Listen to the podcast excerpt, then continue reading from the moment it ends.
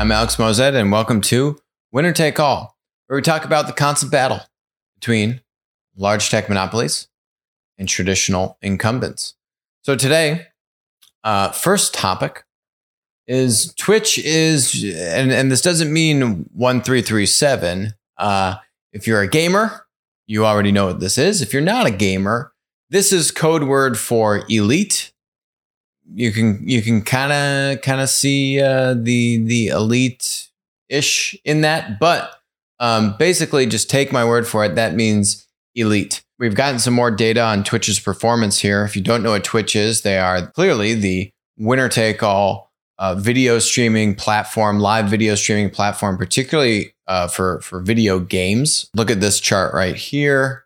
You can see average concurrent viewers on Twitch uh, in in 2020, two million user number. Um, we'd covered maybe back in uh, Q2 of last year of 2020. The Twitch COO did an interview on CNBC and was just kind of talking about the massive spike in viewership they've had due to COVID. Um, and we have now actually seen, you know, you say, okay, well, a lot of people are trying to figure out does the COVID bump, does it go away? You know, do you return back to normal? Um, or, you know, does that COVID bump remain and then you build on top of it? And at least for Twitch here, what you're seeing, it's actually the latter. You can see, look, I mean, just look at boom, look at April all the way up here. Uh, this is monthly hours watched on Twitch.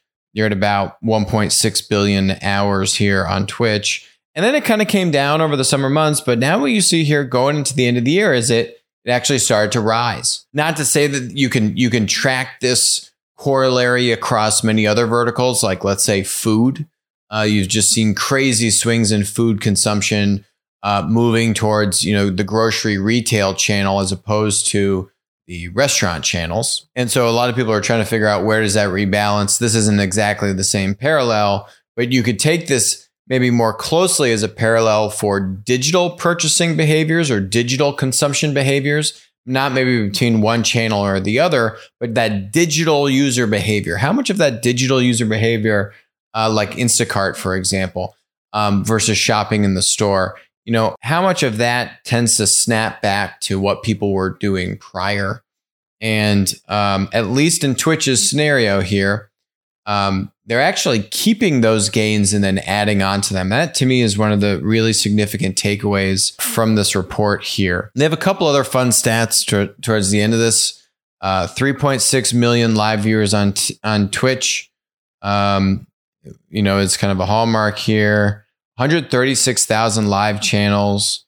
Um, 1.9 billion hours watched in December 2020. Right, April was roughly around 1.6. You've got almost 20% gains there from April to December. Other fun little nugget on Twitch. They were supposed to be acquired by Google. Google gave a billion dollar offer and it, they didn't go through with it because of antitrust concerns. And Amazon snuck in to get this deal. We've talked about the new CEO at Amazon, Andy Jassy. Want to know whose idea it was to buy? Who was really advocating and and uh, pushing was the champion to buy Twitch at Amazon? Andy Jassy. They got it for a little under a billion dollars. It was actually a little bit under what Google was offering, but there, you didn't have the same antitrust concerns that that there that that was present uh, with with the Google acquisition. So Amazon was kind of get in there, little bit less money, nothing too material though compared to Google's offer. Is Andy really driving that from what I've heard uh, internally at Amazon? A fantastic acquisition. You look at what they've been able to do with live streaming and and what this thing would be valued at today. Granted, Amazon has really helped accelerate a lot of Twitch's growth, but still, you know, irrespective of that, uh, you know, Twitch is just uh, ha- has has created immense value um, since uh, since that roughly billion dollar acquisition price tag. So Twitch is leet. Okay. This Elon story. So, you know, we, we've talked about um, Elon in the context of GameStop. We were talking about Elon's interview with Vlad. We covered that on the last episode. And so, you know, Elon just keeps coming with the hits here.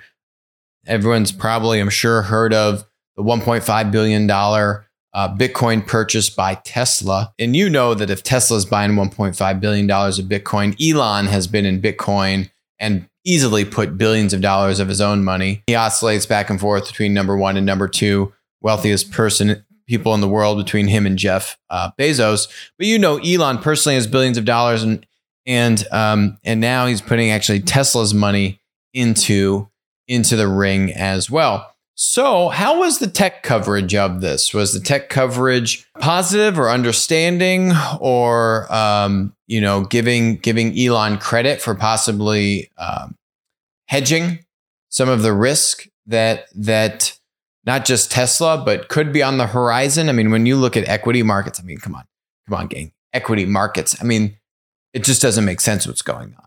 Okay, you cannot tell me that there is sound justification for the prices you're seeing in equities in the stock market. It just, there are, I think, significant discrepancies between the the the multiples that not just tech companies. I mean these these you know you look at the platform monopoly multiples now and they are they're very high. And I think what you're seeing is a byproduct of a series of things, but namely what happens when you, you know, print $7 trillion and you have insane uh, quantitative easing, easing and all these kinds of unprecedented actions, um, which have been taking place. That's some of what I think has, you know, led to uh, this story around um, Elon saying that he's actually going into Bitcoin to kind of preserve liquidity and, and and hedge themselves. So this is the information. Uh, no one could ever accuse Elon of taking the conservative path.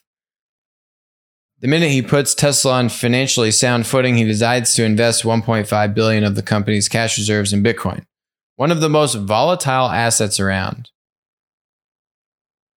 Just imagine what he'd do if Tesla had the cash stockpile of an Apple, Microsoft, or an Alphabet. I mean, clearly Elon's just a madman, right? No one, this guy just doesn't make any sense. One of the richest guys in the world, just guy is completely off his rocker, right? Why would he ever buy $1.5 billion in Bitcoin? Just because everything else in the markets make complete sense, right? But yeah, Apple, Microsoft, and Google, those companies, each of which have between 100 and 200 billion dollars in reserve, take an ultra conservative view of where to put the money.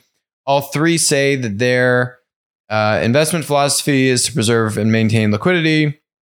And they put their money in corporate bonds, government bonds, mortgage backed securities, and CDs. Amazon and Facebook do the same thing. So, why isn't Tesla falling in line? Huh, Elon? Can't you just get with the program? Then there is Tesla, which revealed today in a filing. I hope you like my narrative here, uh, my, my overlay. That had updated its investment policy to provide us with more flexibility to further diversify and maximize returns on our cash. Hmm. Interesting, right? Um, that isn't needed for operating liquidity. Let's just think about this. Tesla had only $20 billion in cash. Its business generated just a, t- a share, you know, a shy of $3 billion in cash after capital expenditures. So the business is, is, is free cash flowing $3 billion, right? He's saying, look, I don't need all this money to operate the business. Actually, the business is in a great position. We're booking tons of orders. We got plenty of demand. We're, we're we got positive free cash flows, um, including after all of our capital expenditures, right? All of our investments that we're making in the business.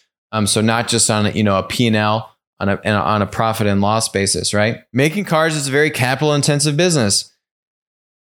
Thanks, Sherlock. And yet it chose to put some of its cash reserves into Bitcoin.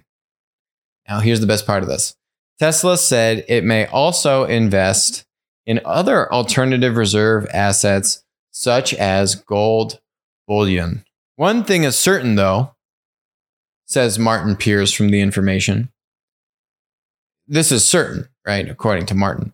Tesla is taking an unnecessary risk with the paltry, paltry $20 billion in cash, $3 billion of free cash flow in the past year, paltry, $1.5 billion in Bitcoin, with the paltry amount of capital it has. Thanks, Martin. Really astute reporting on this one. I actually think this is a genius decision.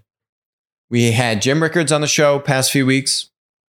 Jim Rickards, not the biggest Bitcoin guy, but similarly pointing out that these are unprecedented times, gang. And you can't tell me with a straight face that what's going on in the equity markets, in uh, the the multiples that these platform monopolies are getting and just continue to get makes sense. I mean, for PLAT's sake, PLAT's on fire, PLAT's unstoppable, um, which you know I love in that sense for PLAT. I mean, it's hard. How do you bet against the platform companies? Look at this. This is we're five weeks into the year we're five weeks into 2021. PLAT's up 10%, almost 11%. We're five weeks in. It's up 10, 11%. Okay. Makes sense why it's getting a lot of inflows. But I mean, I'm not saying what you should be investing in. It makes sense why platforms relative to the rest of the market continue to outperform, but just valuations don't make sense. Some people are going to try and tell you why they make sense. I'm not that guy. Okay. And to take less than 10% of the company's cash reserves and put it into Bitcoin doesn't seem like a ridiculous decision to me, Martin. And actually, to put it also into other currencies uh, or you know reserve uh, assets like gold also makes a lot of sense to me. I think we're you know can you can you say to me that there isn't an inflation factor in the stock market right now? It's, it sure looks like inflation to me. We may not be seeing inflation on the CPI index, right? You know, how much do you buy uh, a quart of milk at the grocery store for? But again, I've already talked to people from the Fed about that. And they even admit to me, one of the Federal uh, Reserve uh, governors, I think maybe the guy from like St. Louis. Um, I was talking to the guy at um, the Aspen Festival conference, uh, which usually happens in June. So this must have been two Junes ago. This was June of 2019. I'm talking to the guy. He's on, you know, he's on the board of the Federal Reserve, I think out of St. Louis.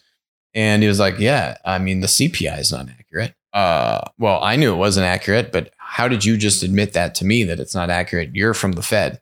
And I mean, he had different reasons than I had reasons for why the CPI and the CPI is, you know, it's it's like a think of it as like a basket of 100 products, right? and you track the price of those 100 products, right? But what you're seeing with platform models and what you're seeing just in the sense of, um, you know, platform and, and let's just say Amazon, right?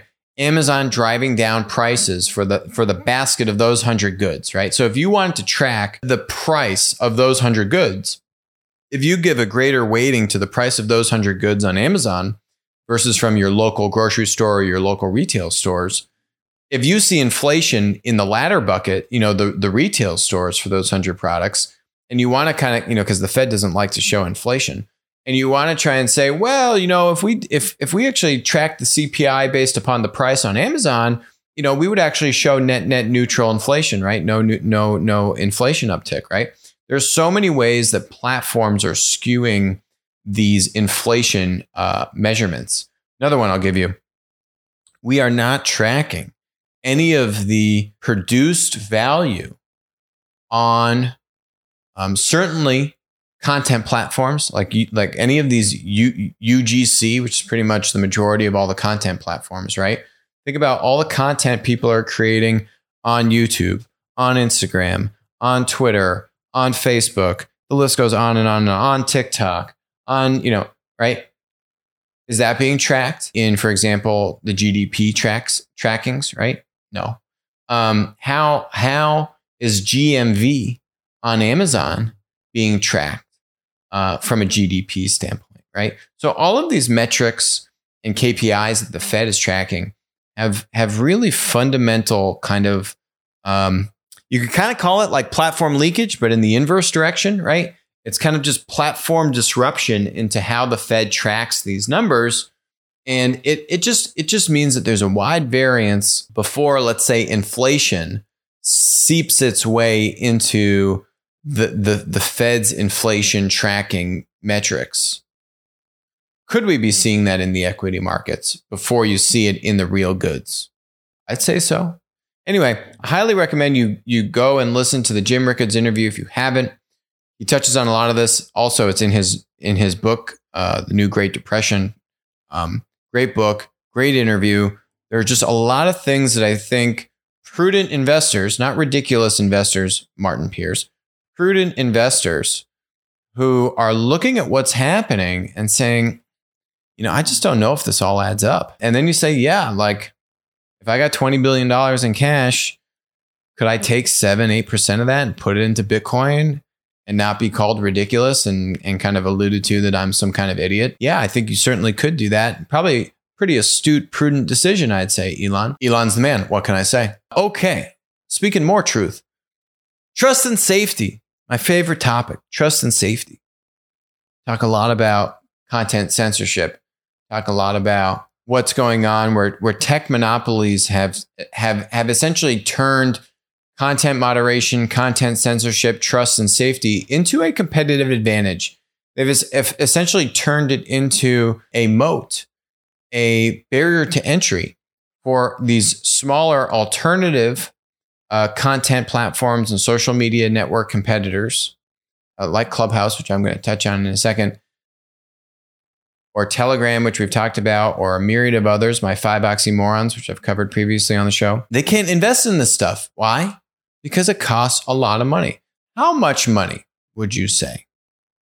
Well, you know, there's actually not that much information out there on this. So, um, sure enough, I had to dig into it and try and figure it out. So, let's check some of these out. Okay. Content moderation solutions. That's kind of what these uh, reports call it. Content moderation solutions market will reach almost $12 billion by 2027. I saw some other reports that said this was growing at like a, a 10% CAGR, which means compounded annual growth rate.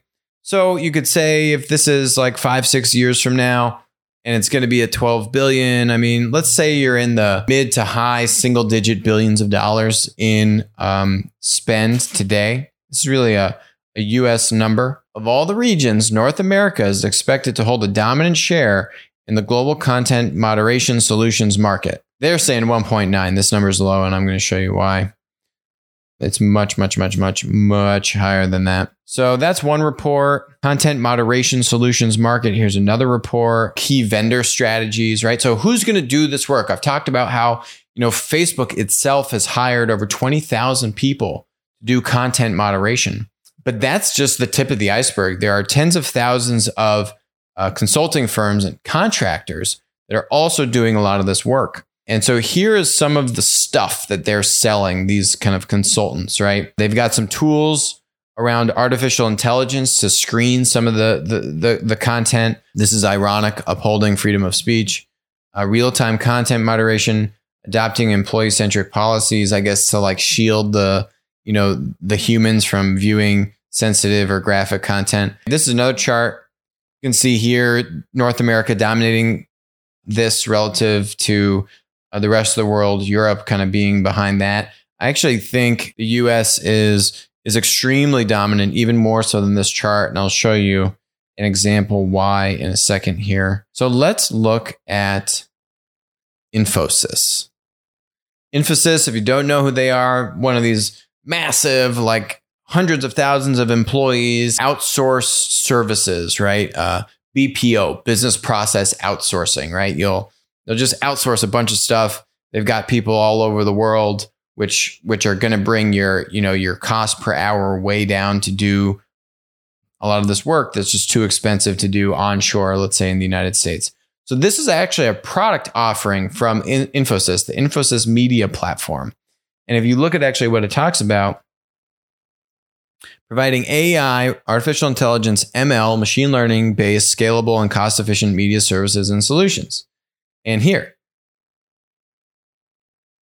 So the metadata management and the curation module provides the master workflow and ingest content from internal archives and multiple sources and includes functions like automated quality control, editing review, approval, and censor editing. Here's their little blurb on content moderation. Using the video content and speech detection capabilities, the Infosys Media Platform can recognize presence of mature content, profanity, violence, gore, etc. The information is provided at the shot level, which enables a censor editor to easily review and clip the content. Alternatively, same information can be used by video players to jump content at runtime to provide demography appropriate viewing experience. Yada, yada, yada. Um, they've got image processing in here. This is NLP, natural language processing based analytics. It gives you a number of different solutions, but content censorship, content moderation is a key part of this offering. So let's look at Infosys's financials. Fortunately, they publish an annual report every year. If you rewind the clock, they don't have these business revenue segments and customers broken out in the same way. See this high tech section. High tech.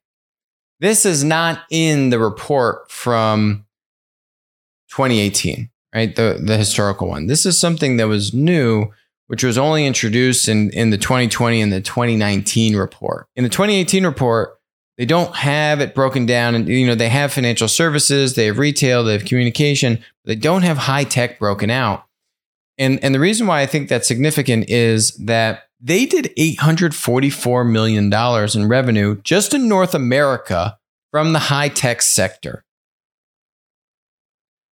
okay that's 2019 they did 920 million dollars in revenue just north america from the high tech sector in 2020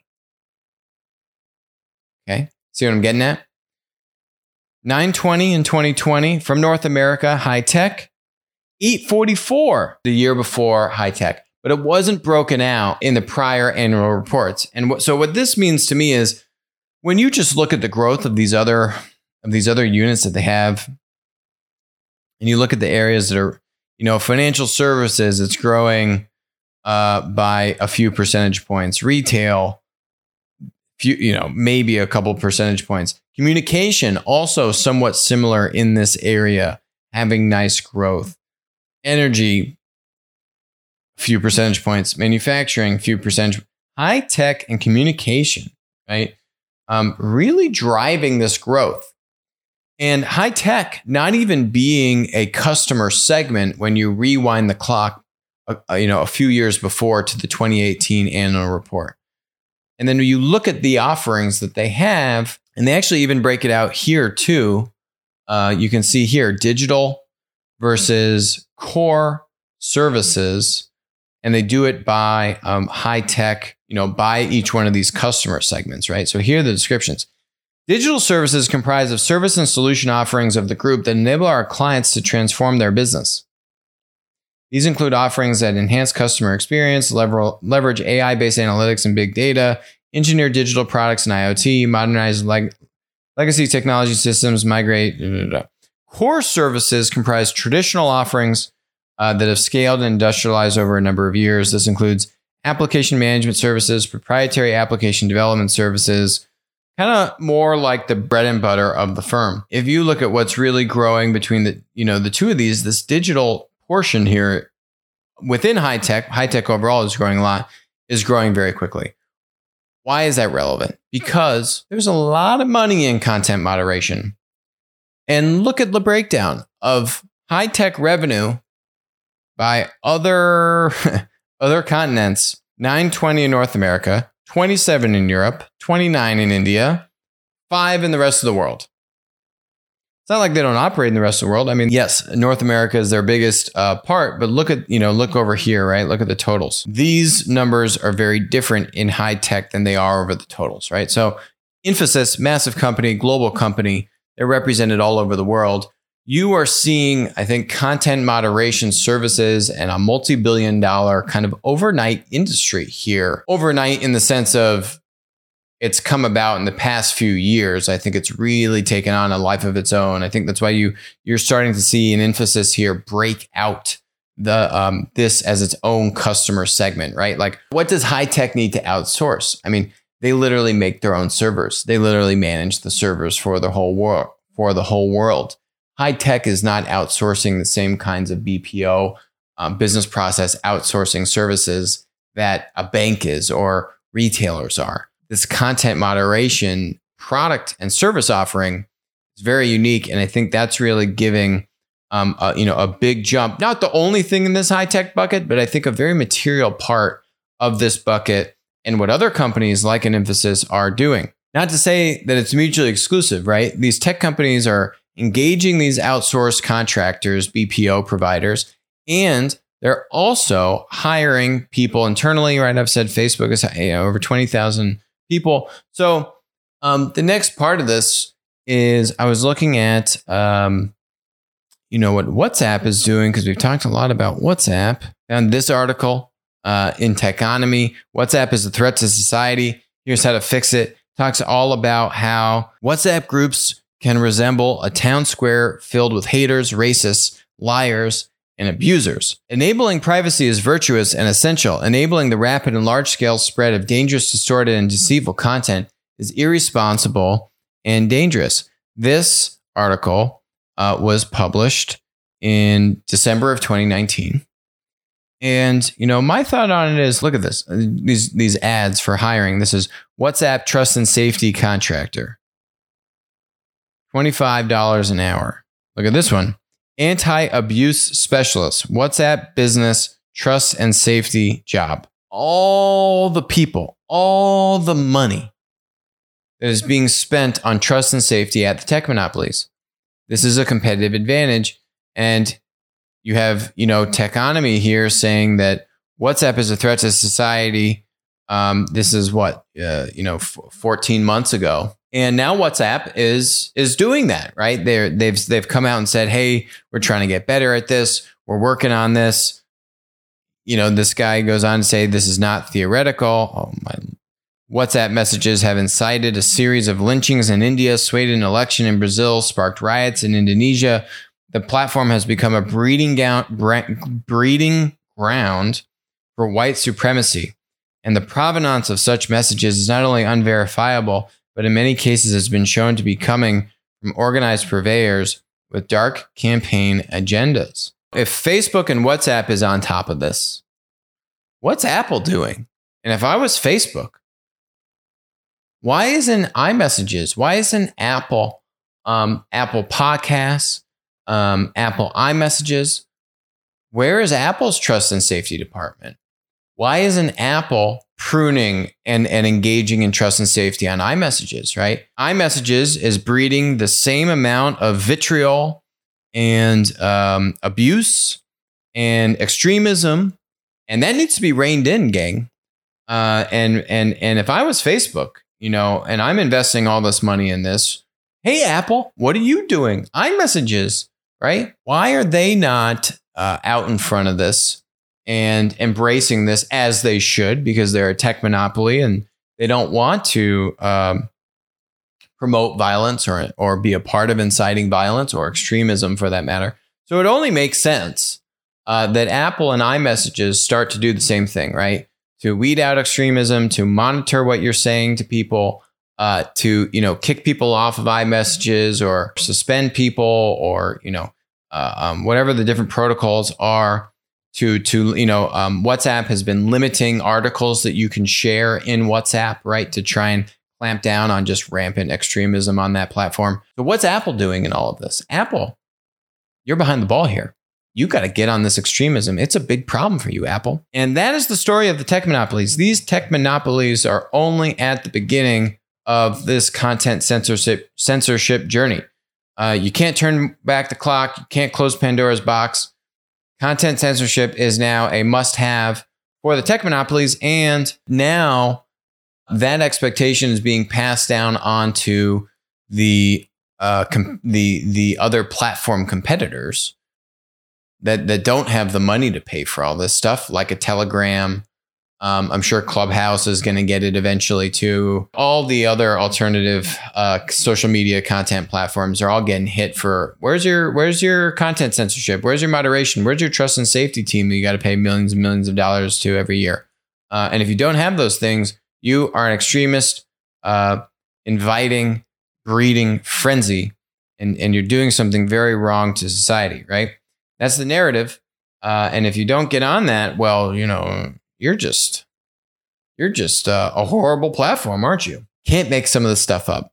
It just it's just you know it just it's just it's it's just hilarious. Um, so found this article. Agora, the technology provider behind hit audio app Clubhouse, says it does not store user data. Well, why would that matter? You know, why why would anything, you know, be suspect about Agora? Oh. Just so happens that this article is actually on the SCMP, that's the South China Morning Post, that's the mouthpiece of the CCP. The reason why the SCMP is talking about Agora is because Agora is a Chinese tech company. And Agora is apparently the technology infrastructure behind Clubhouse. Clubhouse is the audio only kind of like podcasting radio rooms that you can join and live stream. There's no video, it's just audio only. With operations in China and the US, Agora has come under the spotlight as the provider of critical back-end real-time communication services to Clubhouse. Oh my god, I can't make this up. In the past 5 years, Agora has seen a hundredfold growth in usage among its audio service partners. With dual headquarters in Shanghai and Santa Clara, California, Agora is the thing powering Clubhouse, the hottest new social app in Silicon Valley. Oh. Uh, uh. In an exclusive interview with South China Morning Post, co founder and Agora's head of Asia Pacific and emerging markets, Tony Wong, said the company does not store user data after some users questioned the firm's data protection practices, given that one of its headquarters is in China. This is a Chinese company, gang. Okay, uh, uh don't don't don't don't let the Santa Clara office fool you. Just like Zoom is basically a Chinese company too. Wong says Agora is just a passover. We don't store any end user data, and our clients will typically encrypt their user data. But then he goes on to say that Agora only stores data related to network quality to improve its algorithm, as well as data needed for billing clients since the business operates on a pay per use basis. Hmm.